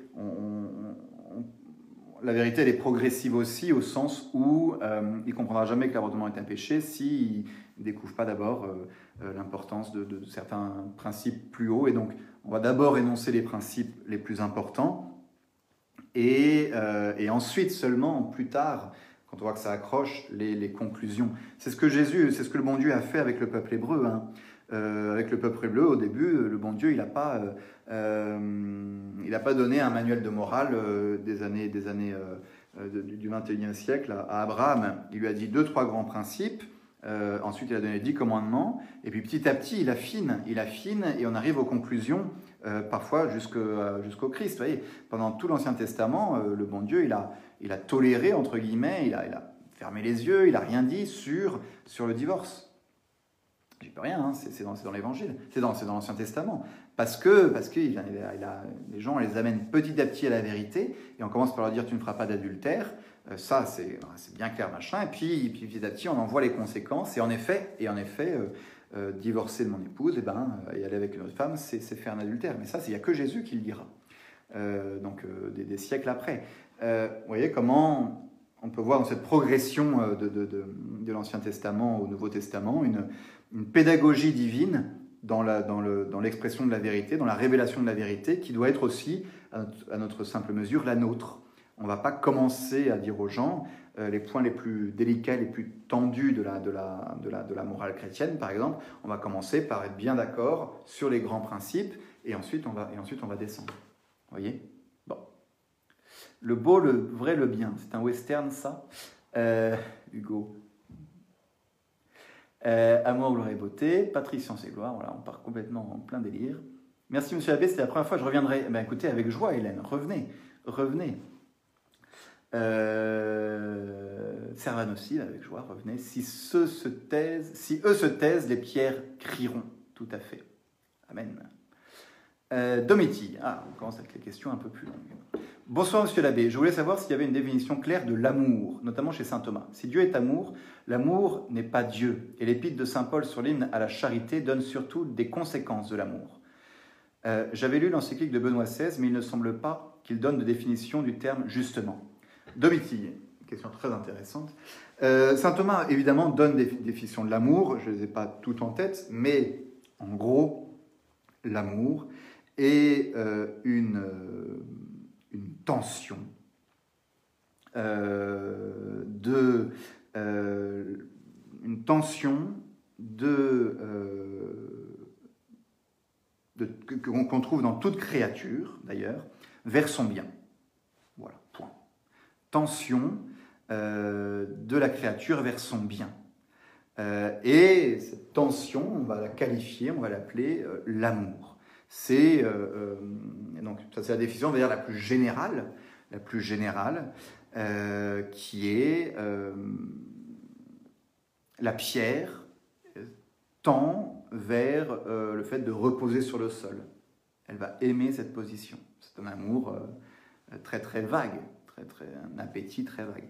Mais l'homme va être tendu vers sa perfection, vers son bien. Il va donc aimer ce bien. Euh, il y a amour à partir du moment où il y a un bien euh, vers lequel on, tend ou que l'on possède. Voilà.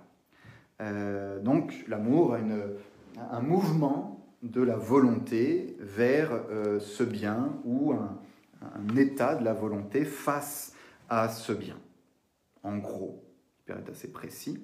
Et Dieu, bah, Dieu est amour parce qu'il est le bien absolu. Et donc il est amour envers lui-même, il est même l'amour euh, absolu, parce que Dieu s'aime infiniment, il n'y a pas plus d'amour euh, qu'en Dieu, parce que Dieu est à la fois celui qui aime et celui qui est aimé, il est l'objet le plus grand d'amour, parce qu'il est le bien absolu, donc Dieu est amour, et cet amour, ensuite, se diffuse dans la création et Dieu va aimer la création, ça veut dire qu'il va faire du bien. Il va déposer du bien dans la, création. Donc l'amour, c'est la tension vers le bien, en gros. L'amour, c'est la tension ou la possession euh, du bien, pour être absolument précis. Marc Davos. Bonsoir, monsieur l'abbé. Une question sur la vérité qui me fait pas mal réfléchir. Un chrétien présenter un motif faux, exemple attestation d'activité professionnelle alors que ce n'est pas le cas, à des gendarmes pour aller à la messe ben, Oui, vraie, vraie question.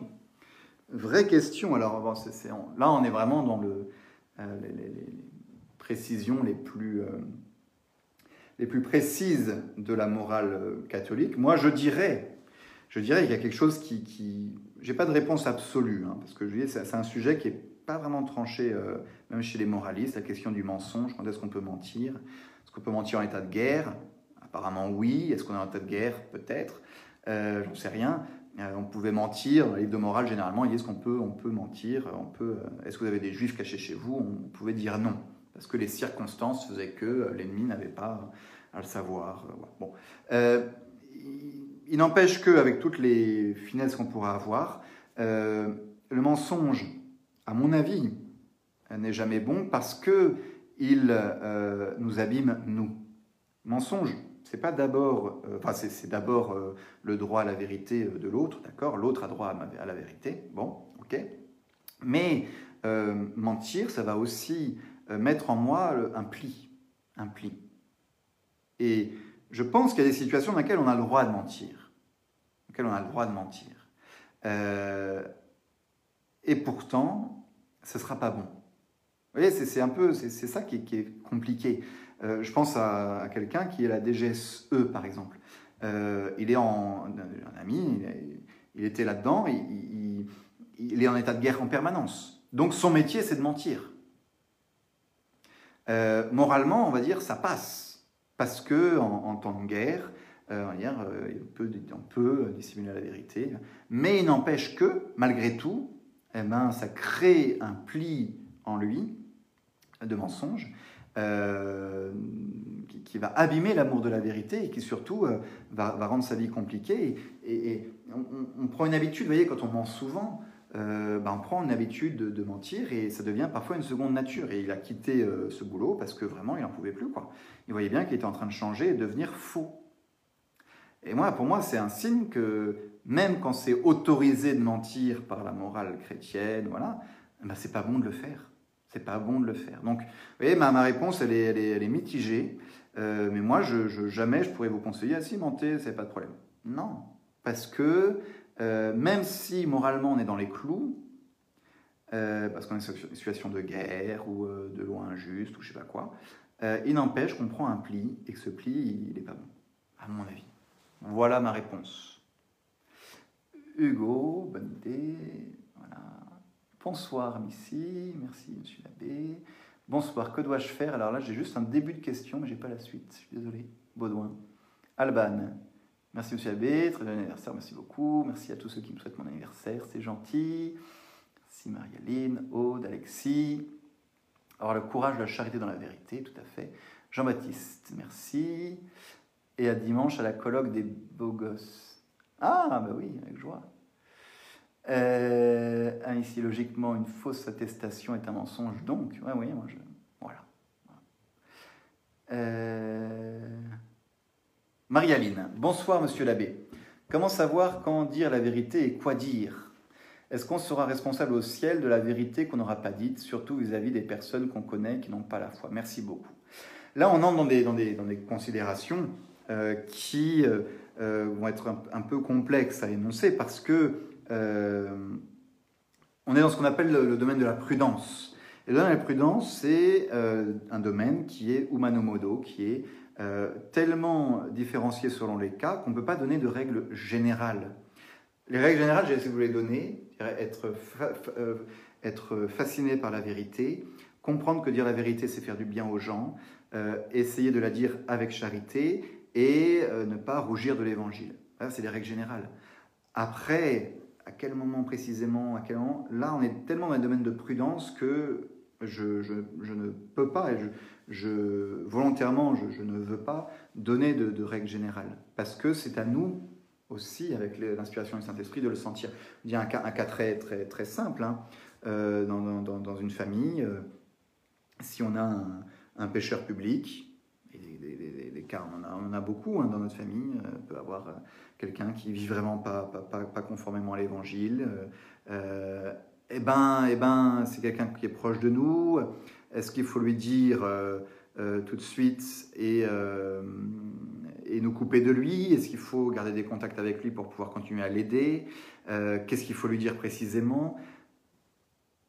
Et, et, et, là, tout chrétien, même des chrétiens, bon chrétien, pourra avoir une, attitude différente devant, devant un cas en fonction de plein, plein, plein de critères qui fait que c'est compliqué de donner des principes euh, généraux quand il s'agit de mener la prudence. Moi, je dirais, euh, la vérité, il faut, euh, quand on a quelqu'un dont on a la charge, là, il y a une question de justice, de dire la vérité. Quand on a quelqu'un qui est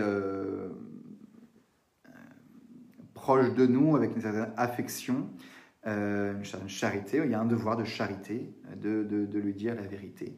Euh, de lui exprimer, euh, en tout cas, notre, notre désaccord avec telle ou telle attitude.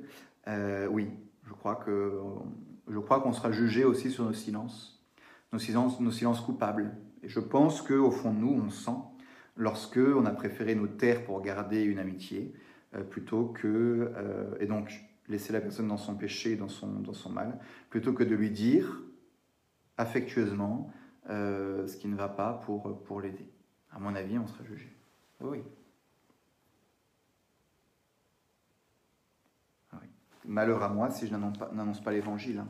C'est Saint Paul. Voilà, Aude, la lettre encyclique, est dispo sur Internet, tout à fait.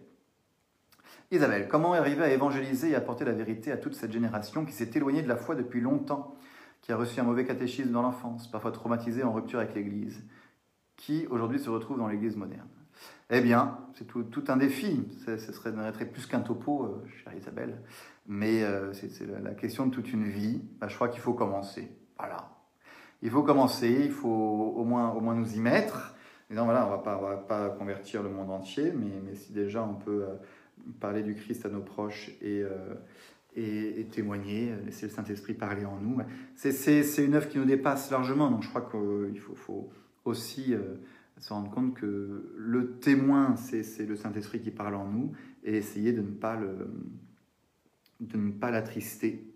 C'est ne pas l'attrister euh, et de nous y mettre petit à petit. Oui, mais dire la vérité et chercher à convaincre quelqu'un qui refuse d'y croire sont deux choses différentes. Tout à fait, Hugo. S'il faut dire la vérité de la foi même à ceux qui ne l'ont pas, chercher à leur donner cette foi est autre chose. Croire est un choix libre. On peut montrer le bien fondé de ce choix, mais pas l'induire. Absolument. C'est très très juste comme, comme distinction. L'important, euh, qu'on a des gens qui sont proches de nous, euh, l'important c'est d'au moins leur avoir dit à un moment, au moment le plus favorable, euh, que ça ne va pas et d'avoir essayé de chercher à expliquer un peu pourquoi. Euh, mais après, euh, le fait de ramener les gens au Seigneur, c'est l'affaire du bon Dieu. Donc en effet, dire la vérité, même, si, même si elle ne convainc pas. Ah, joy, c'est Laetitia. Joy égale joie, comme Laetitia en latin. Ok, je vais essayer de le retenir comme ça. Très bien. La première justification est fausse alors que la deuxième est celle demandée par les autorités. Donc elle semble ne pas poser de cas de conscience dans le sens où il n'y a pas de case se rendre dans une église ou à la messe. De toute façon, le cas n'est plus le cas, c'est plus le cas parce que maintenant l'attestation, il y a bien marqué que vous pouvez aller à la messe. Bon anniversaire, monsieur l'abbé Elisabeth, merci beaucoup, et à l'occasion. Ah oui, oui, ah oui, pardon. Euh, il faut que je vous en parle de ça. Oui, je vous réponds prochainement, Elisabeth. Merci Ghislain, bonjour Ghislain. Hugo. Euh... L'interdiction de mentir rejoint-elle la conception de l'impératif kantien euh, alors, non, enfin, non, en tout cas, l'impératif kantien est plus, bah, beaucoup plus récent que l'interdiction de mentir, parce que tu ne, mentiras pas, c'est dans l'Ancien Testament, et Kant, bah, c'est un peu plus tard. Et les ressorts ne sont pas les mêmes entre l'interdiction morale de mentir et l'impératif catégorique. L'impératif catégorique, c'est agir toujours de manière à ce que ce que tu fasses puisse être appliqué de manière universelle. En gros, en effet, si tout le monde ment, ben, on peut plus, il n'y a plus de vie en société. donc ça, c'est ça, c'est chez Kant. pour, pour le chrétien, euh, le mentir, c'est d'abord et avant tout euh, l'amour de la vérité, l'amour de Dieu. Euh, l'amour de la vérité qui est que le, mensonge, c'est l'ennemi, le mensonge, c'est le démon. le Christ est, vérité et transparence, Dieu est transparence, et donc le chrétien se doit d'être vrai pour éviter d'avoir en lui de, Évidemment, les, relations sociales, c'est l'un des arguments pour dire qu'il ne faut pas mentir, mais il y a aussi le fait que ça offense le Seigneur, que ça offense Dieu qui est vérité. Ça, c'est quelque chose qu'on ne trouvera pas chez, Kant, bien entendu, mais qui est le, fond, euh, le fond chrétien. Entre annoncer la vérité et avoir l'impression de, forcer. Euh, comment distinguer entre annoncer la vérité et avoir l'impression de forcer? Bah, Je dirais, tant qu'on n'a rien dit, euh, tant qu'on n'a pas dit la vérité, il n'y a, pas de risque de confondre. Et que bah, d'abord on annonce la vérité, et puis ensuite euh, ce n'est qu'ensuite qu'on va se mettre à forcer. Mais tant qu'on n'a rien dit, on n'a pas forcé, au contraire. C'est d'abord l'avoir dit au moins une fois, quelqu'un qui vit, qui vit mal euh, dans notre famille, tout ça, avoir exprimé au moins une fois notre, notre désaccord et avoir une discussion charitable autour de ça, bah, c'est certainement pas forcé et c'est certainement dire la vérité. Voilà.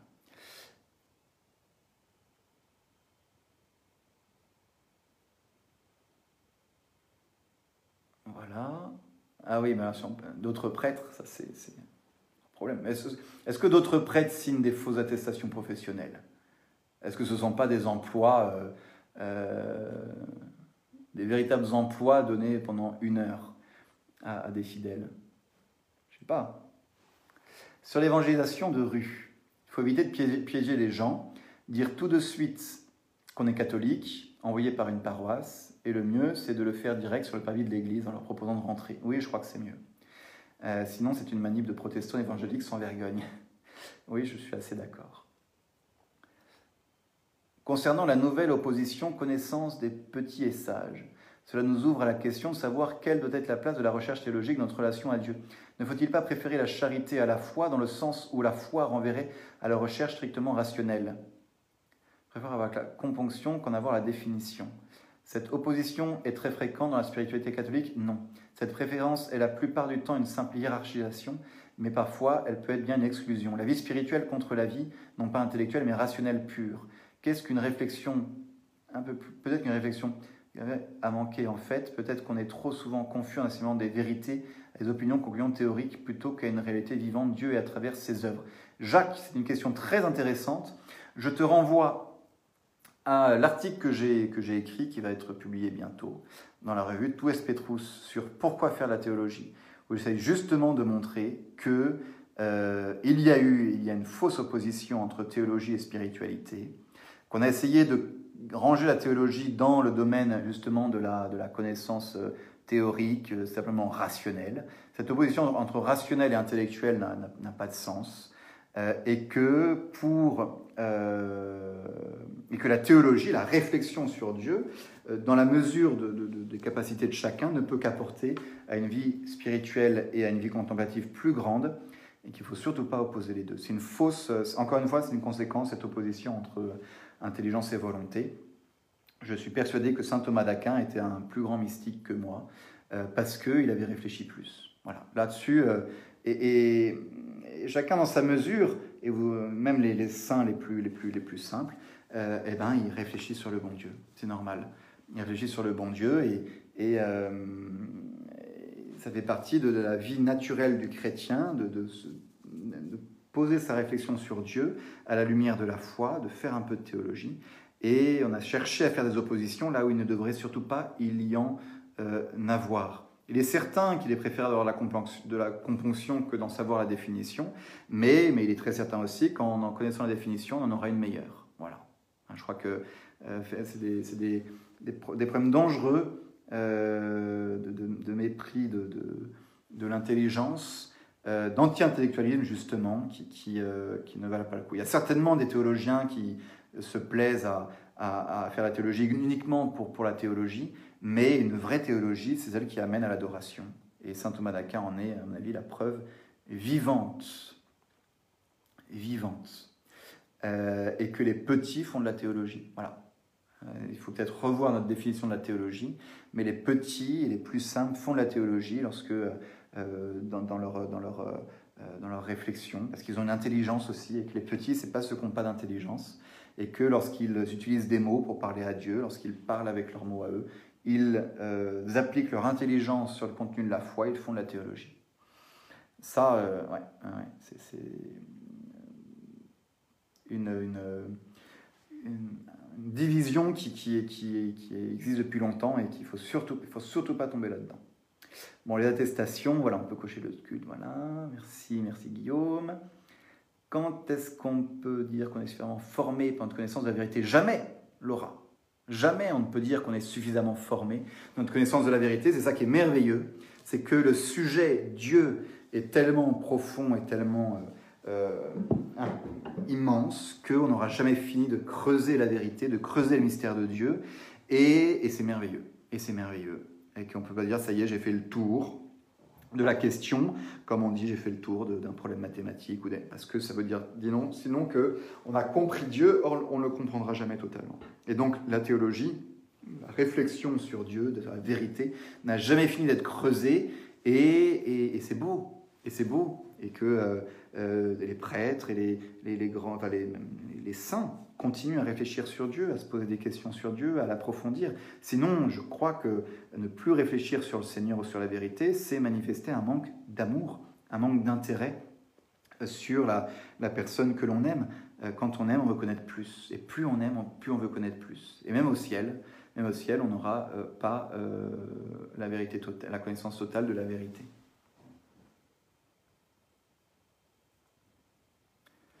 Euh, la vérité vous rendra libre. Ah, je ne vais, vais pas me lancer là-dedans, cher Aude. Je vous renvoie à un topo que j'ai fait au Caté-Calais il, y a, trois semaines euh, sur euh, bah, ça, la place de la vérité et de la liberté spirituelle. Voilà. Monsieur l'abbé dit que nous devons dire la vérité par charité. Cependant, parfois,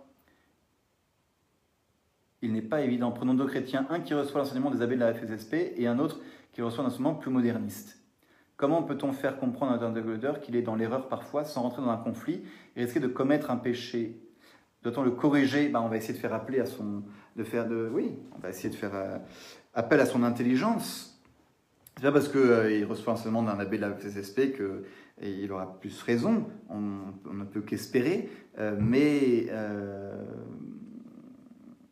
crois qu'on peut, avec charité, euh, on avec charité euh, éclairer l'esprit des gens. Et euh, par exemple, quand on voit qu'il a, dans son esprit une erreur grossière sur, sur la messe, sur la communion, eh on, le renvoie au Concile de Trente, à, l'enseignement du magistère ou à l'Écriture sainte. Et surtout quand c'est un catholique, on peut facilement, je crois, montrer, si on est un peu formé, montrer que là, bah c'est une erreur que vous dites. C'est pas contre vous, mais c'est pas c'est pas ce que dit l'Église et c'est pas ce que dit la, le Christ. Voilà. Maria, super fan. Le mensonge est mauvais en soi, mais il faut distinguer le cas où l'on veut un mal pour un bien ou le cas où l'on ment, on fait un mal pour éviter un mal plus grand. Je ne vais pas me lancer sur le sujet du mensonge parce que c'est un, ça mériterait vraiment une, enquête plus poussée. Désolé. Voilà. Sur la mission difficile de porter l'évangile au monde, il faut tenter l'impossible tout tranquillement. Commence, Jeanne. Dieu ne te demande point autre chose, après il pourvoira à tout. Bah, tout à fait, c'est une belle citation pour, euh, pour manifester notre. Euh, le fait de, lancer euh, l'évangélisation. Euh, Hugo, euh, Joy, Laetitia. Voilà. Pour être souvent dans cette situation, la conversation est souvent fructueuse si deux personnes se réfèrent à l'enseignement de l'Église, à la tradition, et pas simplement au dire des abbés et des prêtres. Ça, tout à fait. Voilà. C'est peut-être l'une des réponses les plus, importantes euh, à toutes vos questions, c'est que, surtout c'était des débats entre chrétiens, là, la norme, c'est l'évangile et, le magistère. Et donc plutôt que de dire un abbé m'a dit ça, un abbé... l'important, c'est pas ce que dit l'abbé, l'important, c'est ce que dit l'Église et ce que dit le Christ. C'est par ça que j'ai commencé mon, enseignement. Et donc, dans vos débats entre, entre catholiques, euh, il est beaucoup plus euh, utile de se référer au magistère et à, euh, à l'écriture sainte, à la tradition, aux grands théologiens reconnus, comme j'ai dit au début, c'est eux qui sont vraiment le, socle pour, pour nous. Et, là, on va trouver une unité beaucoup plus facilement qu'en disant Moi, je pense que, mon prêtre, il pense que, mon prêtre, il m'a dit que, et machin, et machin. Là, on n'en sort pas, c'est sûr. C'est sûr qu'on n'en sort pas. Donc l'important, c'est pas ce qu'a dit l'abbé de la fraternité Saint-Pierre. L'important, c'est que euh, bah, l'abbé de la fraternité Saint-Pierre, il vous a euh, renvoyé vers euh, euh, et Ratio, il vous a renvoyé vers Caritas in Veritate, il vous a renvoyé vers les épîtres de Saint Paul. Et, et, ben voilà, c'est ça qu'il faut prendre. Tout à fait, Laetitia. S'il y a une objectivation du sujet et non une conversation qui reste au débat d'opinion, la question ne se pose plus tellement. Absolument. Je ne suis pas chargé de vous le faire croire, je suis chargé de vous le dire. Belle citation aussi dans ce témoignage de la vérité. Disons qu'il faudrait que je prenne des notes là, parce qu'il y a plein de citations que je pourrais rajouter.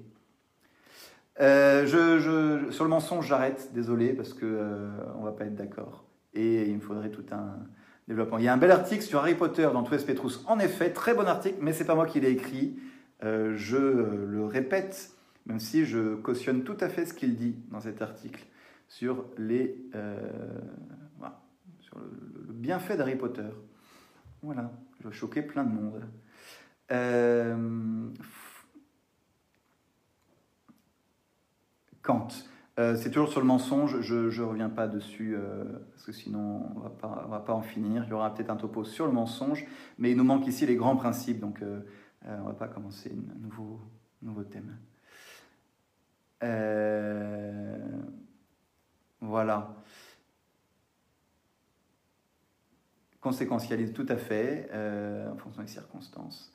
Euh, c'est toujours sur Kant et sur le mensonge. Bon, euh, merci. Harry Potter, c'est bien. Oui, vous avez bien raison. Sur ces belles paroles qui vont choquer tout le monde. Je vous dis à bientôt. J'espère ne pas avoir oublié trop de questions. C'était fort sympathique. Nous étions nombreux à nouveau. Je vous en remercie et nous nous retrouvons lundi prochain pour avancer sur la question de la foi. Euh, peut-être en live, peut-être en, vrai, je ne sais pas encore, mais euh, en tout cas, on sera là lundi prochain. Et demain, si vous voulez, il y a un topo de Caté Calais, cette fois-ci. Caté Calais demain à 20h45 sur la page Caté Calais parisien sur euh, sept moyens concrets et négligés pour faire son salut. Et voilà, à très bientôt.